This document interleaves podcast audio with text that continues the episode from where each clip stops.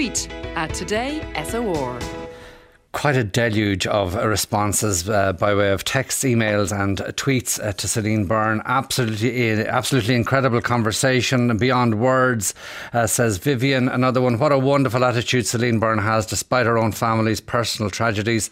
She has me shedding a tear here. Well, more than a tear, says another listener. Amazing and so heartbreaking, uh, says another tweet. Uh, Celine, thank you, thank you. Well, I, I, think we've read that one earlier, um, and uh, so much more what a wonderful lady, and uh, it's great as well to hear her speaking so frankly and so honestly. Now, over the last few weeks, we've heard some harrowing stories about isolated patients in hospitals dealing with COVID 19. But while the medical teams are helping them battle the physical effects of the virus, hospital chaplaincy teams have also been supporting patients at this difficult time. Evelyn O'Rourke has been to the Mater Hospital in Dublin to find out more. Evelyn, tell me who you met. Well, Shauna went in there, as you say, to the Mater Hospital, and it's located there right in the heart of Dublin city centre. And in total, there are four priests and one lay chaplain based there. And I met up with two of the hard-working team there, Father Stephen Foster and lay chaplain Margaret Slater.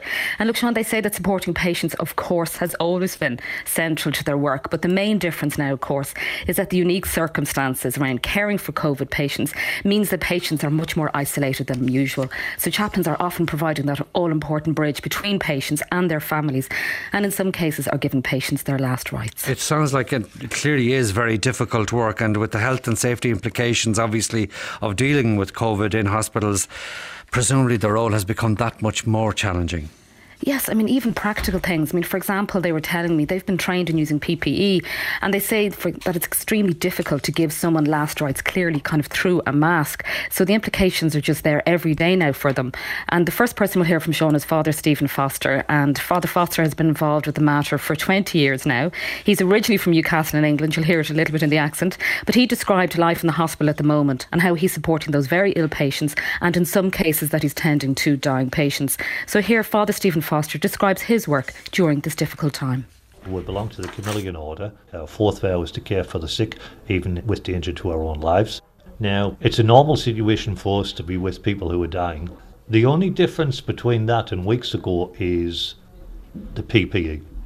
If we are called to somebody who is dying with COVID 19, then we'll put on the PPE PPE is something that we have worn before, except for the goggles, where now we're wearing goggles and the mask as well. How does that make you feel in terms of your role? Is it a barrier? Well, it's not always easy to breathe in the mask and talk at the same time and say the prayers. How does it make us feel? I think it makes us feel quite concerned for the patient and their families because there's a general ban on visiting, but there's not a complete ban. So some family members are coming in, but there is a restriction on numbers. And pre COVID 19, you could go into a single room and there may be 20 relatives in the room, but that wouldn't be possible now. I was with two COVID 19 patients last Friday who were both dying, and there was no family present, but the families had put in the request for the priest to come to see the patient. When I was with one of the patients, I went. She said to me, Can you do this through the glass? So that I wouldn't have to be gowned up, etc. I said, What is his prognosis? She said, really bad. I said, Oh no, I can't do it through the glass. I have to go in. So I got gowned up with the mask, goggles, apron, gloves, Went in, spoke to the man, told him who I was, and that I was praying for him and all his family, and I anointed him and gave him the last rites. Father Stephen Foster there in the Mater. Now, Evelyn, you spoke to some, there are lay chaplains at the hospital as well, is that right? That's right, Sean. Margaret Slater is a lay chaplain there, and she says, Look, it's been a really difficult time for everyone, but that she is so proud of the work that her colleagues have been doing. And she says that isolation for the patients is really awful, that, you know, the way that obviously they can't see their family, they can't hug them. So she spends time now with the patients and she talks to the families on the phone as well. And in some cases, she's talked to families after a loved one has died. And she said they just want reassurance. They want to know that great care was taken of their loved one. And she is happy to say that the care is excellent and done absolutely sympathetic so here Margaret Slater talks more about working in the hospital and as I said, Sean, she's there around 17 years at this stage. Prior to this, my role in the hospital would be, you know, ministering to patients that are being given bad news and patients that are actively dying. So I'm supposed to redeployed in a little way because now I'm uh, connecting with the families at home. And then for my colleagues, you know, the whole thing has changed for them as well because they're dressed up in all of these garments and, you know, they're unwelcoming garments for the dying person. They cannot see their face, they cannot talk properly. And for the dying person, you know, what memory have they leaving the world? So sad. And of course, you know, the families not being allowed in. There are some families, but very few. What family member do you choose to come in in a situation like that? How do you recap the situation to those waiting at home? When you cannot witness and cannot see something, it's very hard to um, comprehend that at home. I wonder who was there. I wonder what did he say.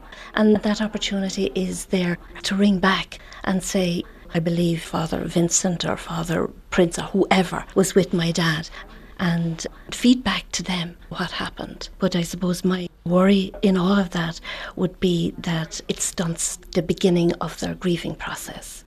Indeed, a, a, serious concern there, as voiced by Margaret Slater. Um, finally, uh, Evelyn, it's obviously been a really tough time for everybody based at the hospitals. And how are they managing just with supporting patients?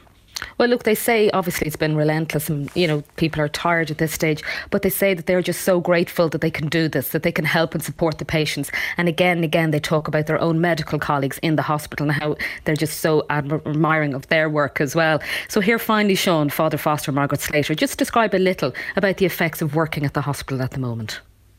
The only family member I've met up to now was the son of a man who died about two weeks ago. I was with him and his father shortly before the father died, and he was just very appreciative of the fact that the priest was there because the rest of the family could not come in.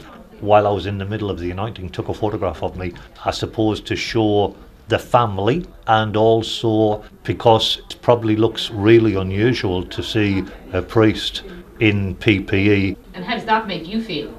I think people accept it now as this is the new normal that we hope doesn't last too long. As regards how does it make me feel, it wouldn't be unusual for me to wear PPE. I've worn PPE in ICU and HDU, intensive care and high dependency but not in this kind of scenario to be so regular. So a lot of calls can come just before I'm about to celebrate the one o'clock mass. And if the call came at quarter to one, I wouldn't really have a problem running up to the ward to announce somebody. But now with PPE, I have to calculate do I have time to do it? And if the person really cannot wait as regards their illness, then I would run up, the mass would have to start later. And now, of course, there is no mass except private mass because of the public gathering restrictions. I spoke to this man on the phone the other day and he said, Look, I've only known my wife as an Alzheimer's patient. I don't know her as a COVID 19 patient. And he said, I cannot deal with that. And she has no idea why she's sick. So he said, That for me, he said, is the hardest to deal with because he can't see. And the silence is killing him. He's at home. He's at home. So you're the person who's linking. Yes. Then you dust yourself down, you go on to another conversation, and that could be worse again. But all I want to say, and I want to stress, the best care is being given. And it's not just a Mater Hospital, it's all hospitals. And uh, so say all of us indeed. Evelyn, thank you very much indeed for bringing us those voices. And our thanks to Father Foster and to Margaret Slater at the Mater Hospital in Dublin.